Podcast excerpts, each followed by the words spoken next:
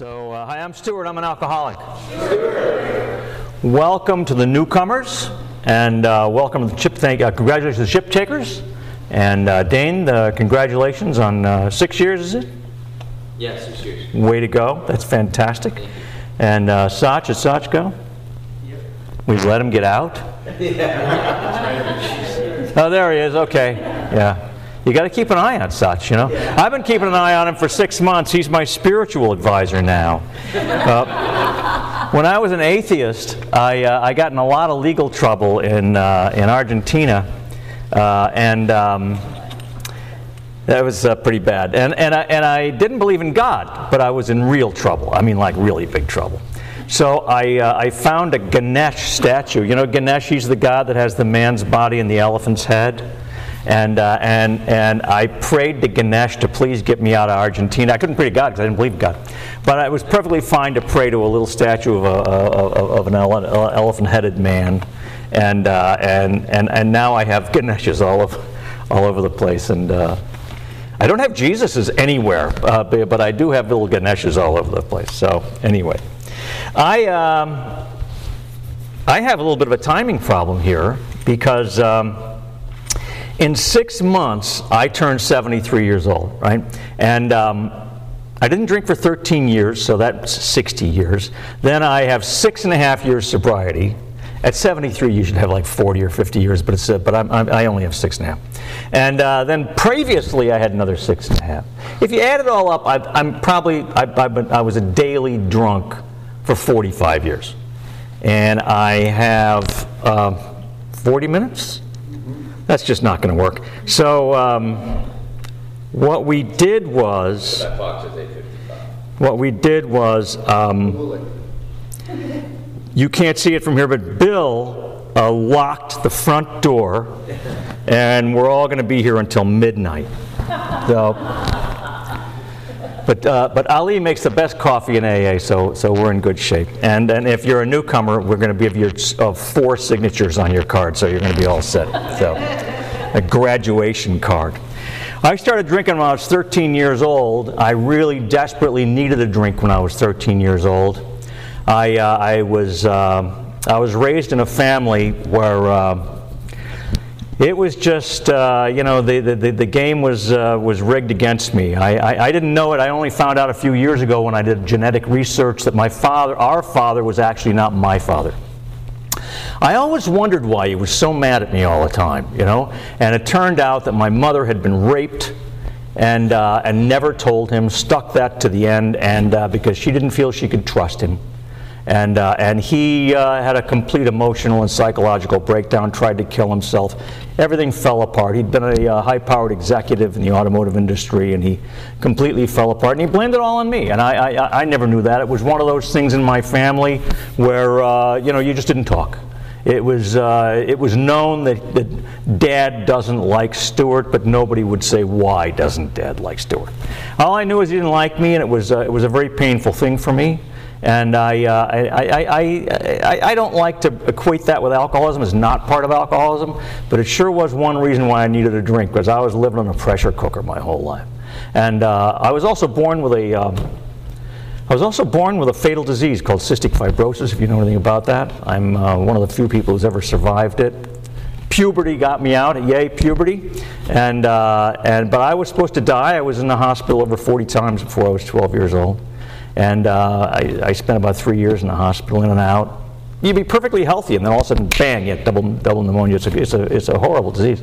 And um, so I missed a lot of school, but they figured I was going to die anyway, so why bring me up to snuff? So there I was. I uh, really wasn't wanted in the home, and I was not wanted very well in the school either. I wasn't doing very well, and I developed what uh, is known as a terminal attitude problem. I really, I, I had, uh, I, I, the only place I knew I got along was outside everything, away from everybody. And I developed a core group of people who were uh, pretty much like me.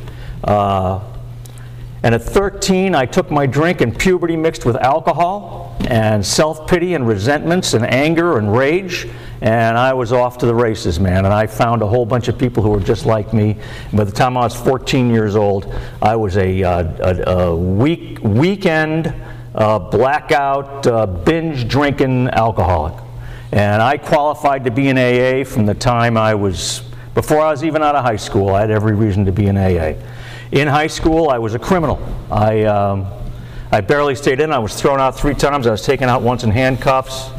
Uh, I stole, uh, stole cars, broke into milk trucks, broke into gas stations, broke into homes. I, uh, I uh, ran around with a bunch of guys uh, in a gang, and uh, you know we, we we beat people up and we broke things up and we carried weapons and and and we were a bunch of knuckleheads. And um, then when I was 17, um, two people, a police officer and a, and a teacher, turned me around.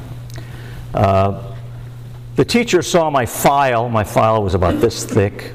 And she called me in, and she was a new teacher. She was one of these new kinds of people. She actually cared about students. We'd never seen one of those before.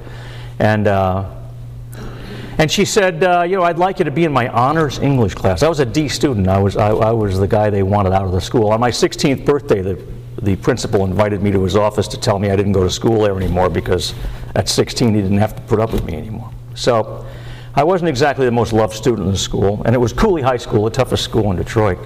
And uh, she called me and she had this file, and she said, uh, I've, uh, I think you must have a lot of stuff to say. And I just want you to come into my class and write. That's all I want you to do. So, um, enraged, weekend, binge drinking, drunken, angry, criminal that I was, I went in and I started writing and writing and writing. I couldn't stop until my arms were falling off. And I, and, and, and, and, and I found out, and she would write A and very good and things like It was the first time anybody had ever really given me any credit for anything. The other person who helped me was a police officer. I was arrested yet again for uh, minors in possession and then vandalism and all sorts of other things, destruction of public property. And, and uh, I was arrested with all my friends. And he, he got me alone and he said, You know, Stu, uh, you know, you you seem like a smart kid. What, what are you doing with these guys? You know, what are you doing with these knuckleheads? And I thought, yeah, what am I doing with these knuckleheads? So I, so I ditched those knuckleheads and I found a whole new brand of new knuckleheads. And, and, and these guys were, uh, were guys like I wanted to be. They were drinking guys, but they were guys with a plan. Drunks with a plan were. Drunks with a plan became my new group of people, right? drunks with drive and competition and, uh, and ambition, and uh, those were my kinds of guys now. Because it turns out I was a very hard-working guy. At 14, I was I had two jobs at 14, and I I've been working ever since I was 14 years old, and I'll be working until they peel me off my desk when 50 years from now, I guess. And uh, and so. I, I, joined the working world and I got with these other guys and we all had ambition, we all had things we wanted to do and we were gonna we knew we were we, we were all bad students. We knew we couldn't get into a decent college. We were gonna go to community college and we were gonna do all this stuff. And meanwhile we drank. We drank like we binge drank every weekend and now we've got cars, we've bought cars and we're riding around and we're we're drinking and driving, which didn't wasn't that big a deal in 19 early 1960s. And uh, and, uh, and and and we're just we're we're living the life because we're you know we're like 17 years old, and uh, and and it's working, and we're, and we're gonna we're gonna go up up the rocks. You know, we're gonna do great. And then at 19, my girlfriend got pregnant. Um, and uh, she was a beautiful girl. She'd been a model uh, for Pepsi Cola and Brach's Candies, and we got married, and uh, because that's what you did. And uh, three weeks after we were married, she was four months pregnant. We were coming back from dinner, and a drunk passed out and came uh, 45 mile head-on collision, and I got the uh, impact, and uh, she got the glass, and uh, her face was all uh, scarred up. And she spent about seven hours in microsurgery, and the baby was born very healthy, perfect. My daughter Lisa. I now have three grandsons, and and uh, I, I, we, we were just not emotionally equipped to deal with this. We, we, we, we weren't able to handle this. But for the next two years, I couldn't drink because number one, she wouldn't allow alcohol in the house. Number two, I was working too much to pay off the bills. And all of our friends are off at college and listen to the Rolling Stones and Frank Zappa, and we're, and we're, uh, you know, we're just working and we're struggling away in poverty. And, and so when the accident settlement came, uh, you know, I, I just gave it to her. And, I took a couple thousand dollars and I did my first geographic. I did my first, let's see if we can escape from Stewart, you know. And my sister lived in France, so I went off to Europe. And, uh, and I spent, I was 21, it was 1968. There, is no, there was no better year in the history of Earth to be on, in Europe. And, and uh, so much was going on. And, and I just spent all my time drunk. And I encountered drugs I'd never seen before and all sorts of things. And it was just, it was just, uh, I, I don't really remember much of Europe. But uh, I was there for about six months, went through all my money, came back, and then I had the next experience of an alcoholic. I had to come face those people that I had just walked out on and never said anything to, and, and try to have some explanation for them, and there was just no doing that. But now I'm 21 and I can drink. I don't need to be a weekend binge drinker. And now I'm 21, I can drink every day, and I, can, and I got a job working for the airlines. And the airlines I worked for uh, were cargo airlines, and these guys drank like I drank, and they were actually employed, and, uh, and, and they were bosses. Some were directors, vice presidents, managers, and, and these guys drank just like I drank. They drank hard and they played hard. And they thought I was real smart. I came up with procedures and I came up with all sorts of things, and if there was anything to do, I raised my hand, I'll do it, I'll go. So charters came up. We were flying a lot of charters over Vietnam and all over the place, and I said, I'll do those charters. And I became a loadmaster. And that's what I became. I became a loadmaster. And, uh, and I started flying uh, on airplanes all over the world. And, uh, and, and I could, you know, when you're on the road, you can drink. There's nobody there to watch. There's nobody there to see what you're doing. As long as you can get away with what you can get away with, there's nobody who knows you're showing up smelling a scotch the next day. There isn't, there isn't anybody who knows what you're doing. All you need to do is get that airplane back where it's got to be and get the load off. And if you can do that job, you're a hero. And that's all. Nobody asked any questions. And so for years, that's what I did. I flew those, flew those planes around the world. I flew animals pigs, sheep, cows, horses, uh, oil rigging equipment, microwave communication equipment, medical supplies, uh, bombs and ammunition. I flew stuff all over the world. I, worked for Idi Amin for 11 weeks, paid for by the American government. I, I, I was the last American out of uh, Iran with a machine gun in my back for six hours, and it was I had a wild time, and I and I just drank. I wasn't able, I wouldn't be able to do it if I didn't drink. I just drank all the time. I didn't have a sober, full day from the time I was 21 years old and I could, and I could get to a bar till the time I was 42 when I went into AA the first time. That's wrong. I had three full days sober. I got stuck in Saudi Arabia, and you can't get a drink anywhere in Saudi Arabia. So that was the end of that. And I thought it was like a miracle. Three days sober. Oh my God! I thought I was a life changer. And uh, I went on from there, and I, uh, I, I, I became a partner in a business because of all the connections I'd made. These very rich guys uh, had a great idea to put duty-free shops on board airlines, and they needed somebody who knew the airlines and had connections. And by this time, I had connections all over the world. And so they made me a partner, and I became a one-third partner. And within six months, I'd taken one of the things one guy had told me in confidence, blackmailed him with it, and gotten rid of him. And now there was only two of us, and we did eight million dollars worth of sales the first year. And now I was in a whole new game. And uh, and now I could drink anything I wanted. I could have a beautiful bar in my apartment. And now I start running around with the kind of people who make a lot of money and drink, people who steal a lot of money and drink. I start running around with a whole different class of people who are out of my league. And, uh, and, my, and my mind is starting to slip. My mind had been starting to slip for a while, but now it really starts to go. And I can no longer remember things in the afternoons, not when I'm I'm not talking about when I'm not. I'd still I'd been a blackout drinker from the time I was 25, daily blackout drinker. But now I can't even remember what's going on at a business meeting in my office.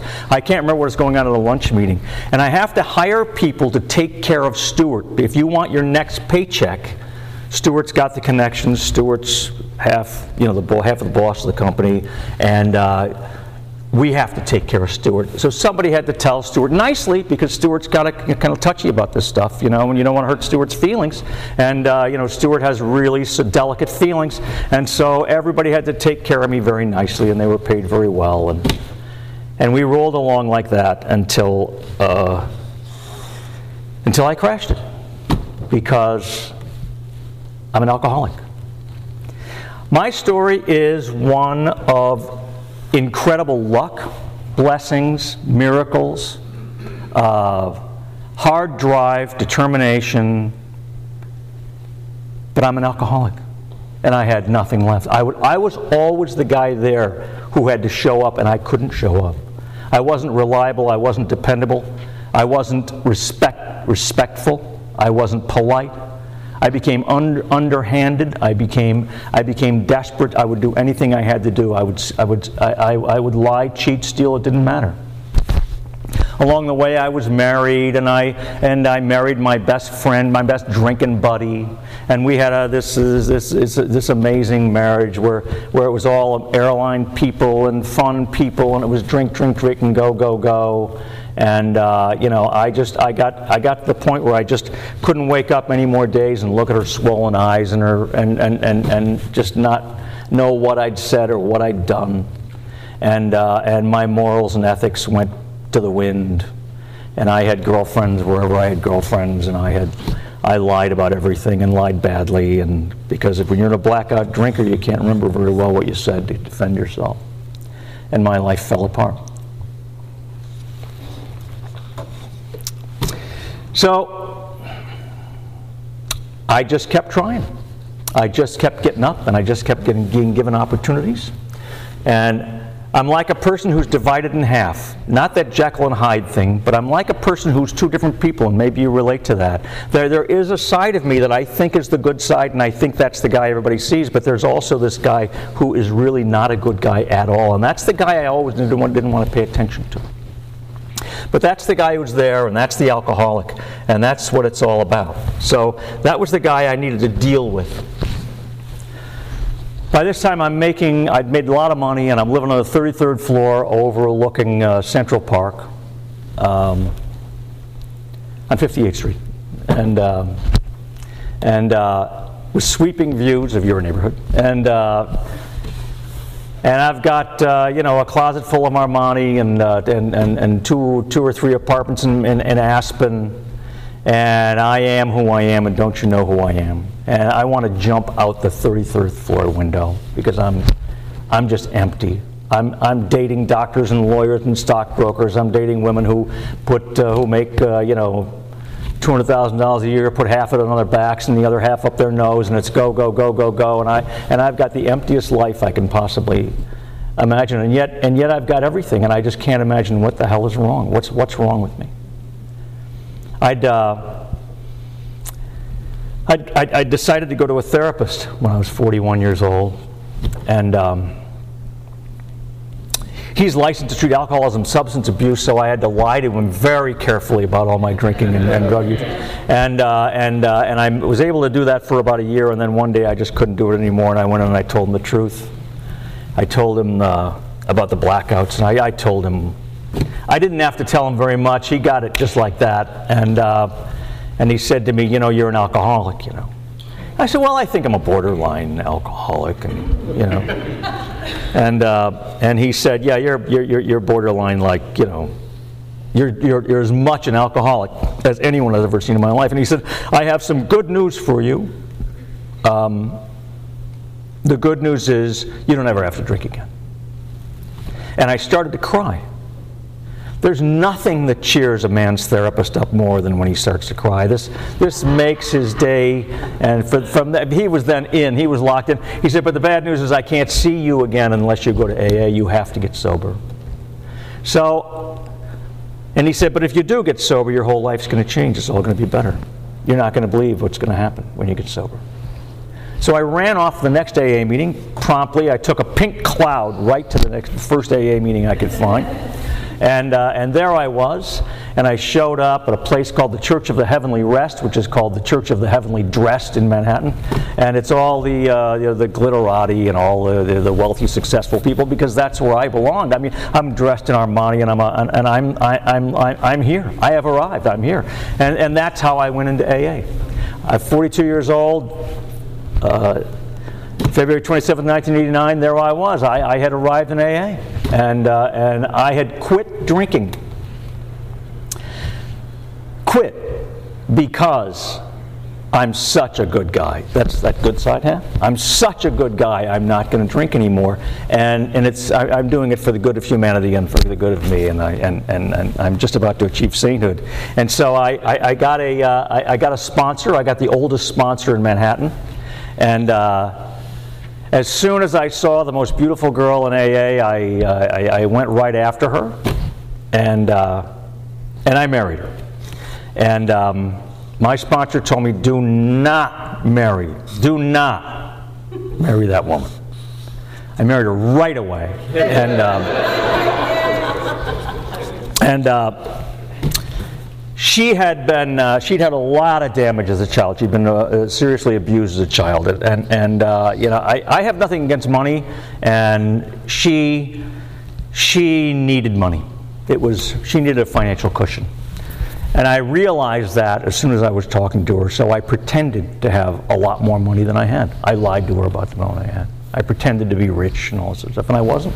I you know, pissed all my money away. It was all gone. And, uh, and, and this was a very serious thing for her. You know, she was, she was about 35 years old. She wanted to have a child.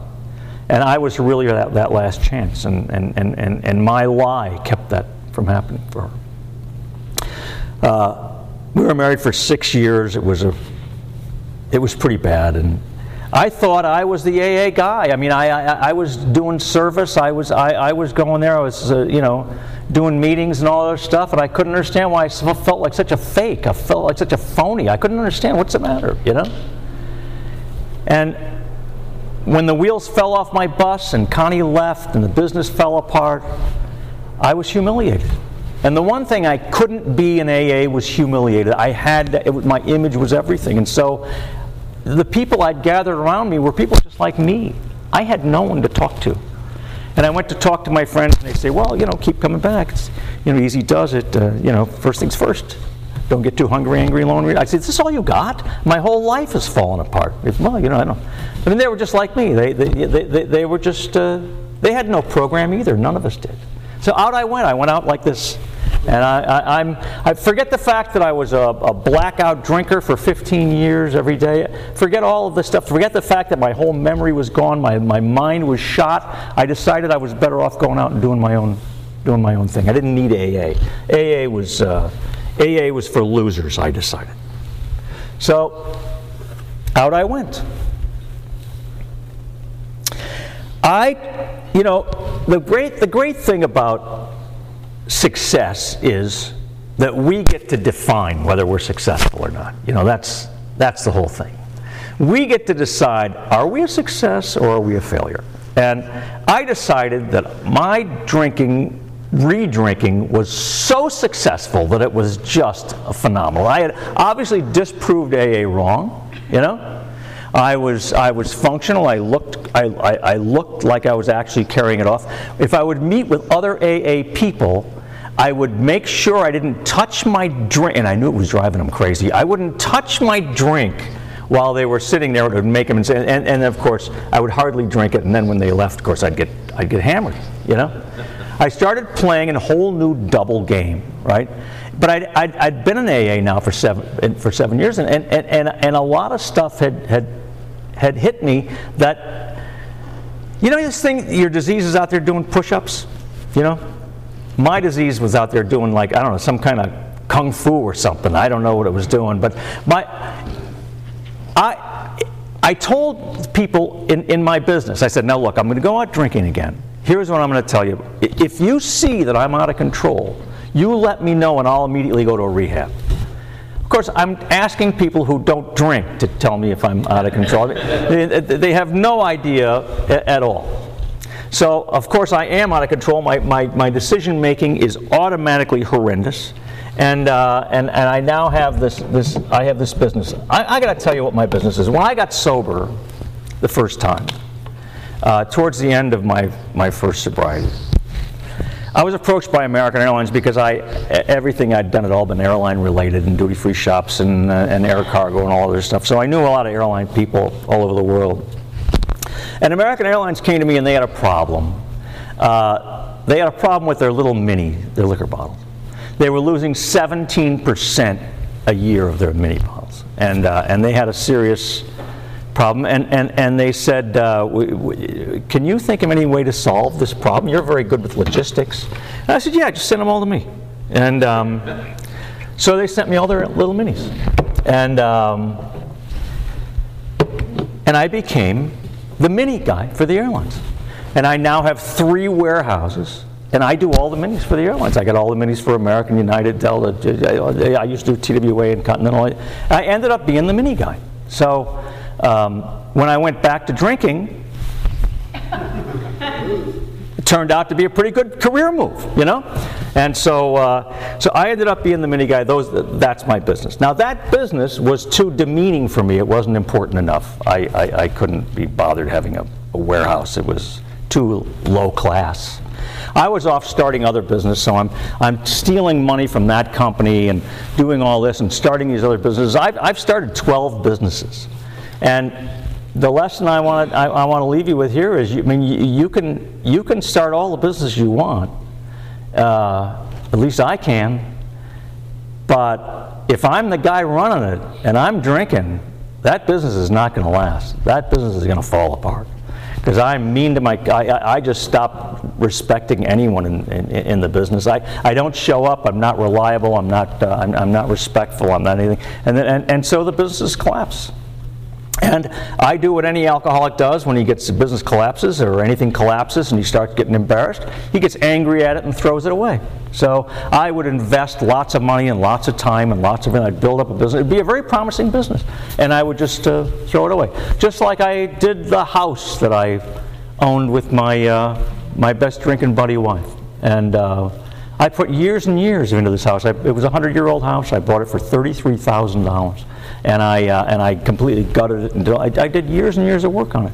But when I walked away, I just said, yeah, take it, like it was pocket change.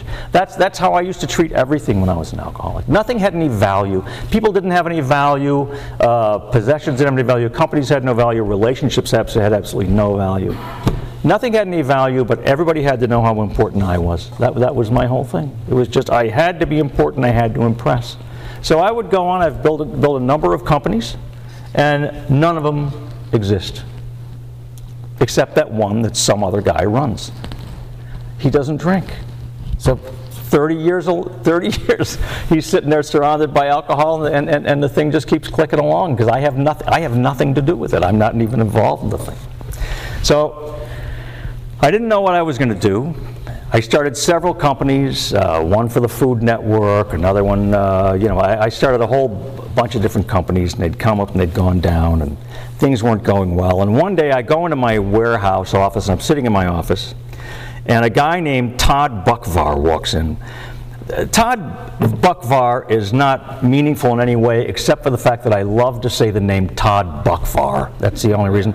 And Todd Buckvar walked in and he said, Stu, how would you like to buy the building right over there? I had like $200 in my bank account. I was dead broke.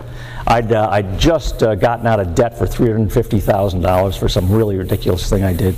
And, uh, and I said, Todd Buckvar, I have no money. And uh, he said, You don't need money. The guy owns the Budweiser distributorship for Long Island. He's going to finance the whole thing, even put the money up. All you have to do, the SBA is all lined up. All you have to do is sign it, and you'll own the building. So I bought the building. And I, and I bought the warehouse. And now we move into that warehouse. And we move all the liquor and everything in the warehouse. And I'm sitting there because I have nothing to do. I, I don't really do anything there. At the Christmas party every year, the newest employee can be counted on to come up to me and say, What do you do? uh, here? What do you? Uh, I say as little as possible. That was that was my answer because I, I, did nothing. I contributed nothing to the company. So I bought the business, and uh, and it was it, it, it didn't buy the business. I bought a building.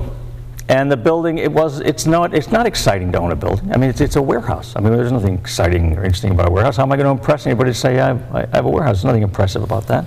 So that was not acceptable to me. So a few years later,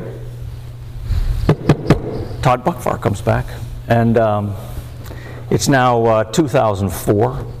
And Todd says, Stu, this building that you bought is now worth a million dollars more than you bought it for. And I think I have a buyer. Would you like to sell it? I said, Yes, I would. I would, I could, I, could, I would like to have a million dollars, Todd. So he said, Okay, let's arrange that. So now I'm, uh, I'm in my late 50s. I mean, I'm, I'm like 59 years old. And Todd arranges this, uh, the sale of this business. And when I turn 60 years old, I have $900,000 in my bank account. I have $900,000 because I haven't paid the IRS the $250,000 I was supposed to pay them. I figured I'd pay them later with all the money I made by investing that other money. Now, which is how Bernie Madoff ended up in prison. So, um, so, and I figured out since I was drinking adequate amounts to be very, you know, intelligent, massive quantities of alcohol, I figured out the best thing I could possibly do would be to uh, invest it in Argentina our real estate. Uh, Argentina real estate tanked, and, uh, and, uh, and there I was with all my money in Argentina, and I couldn't get it out. But I needed money bad.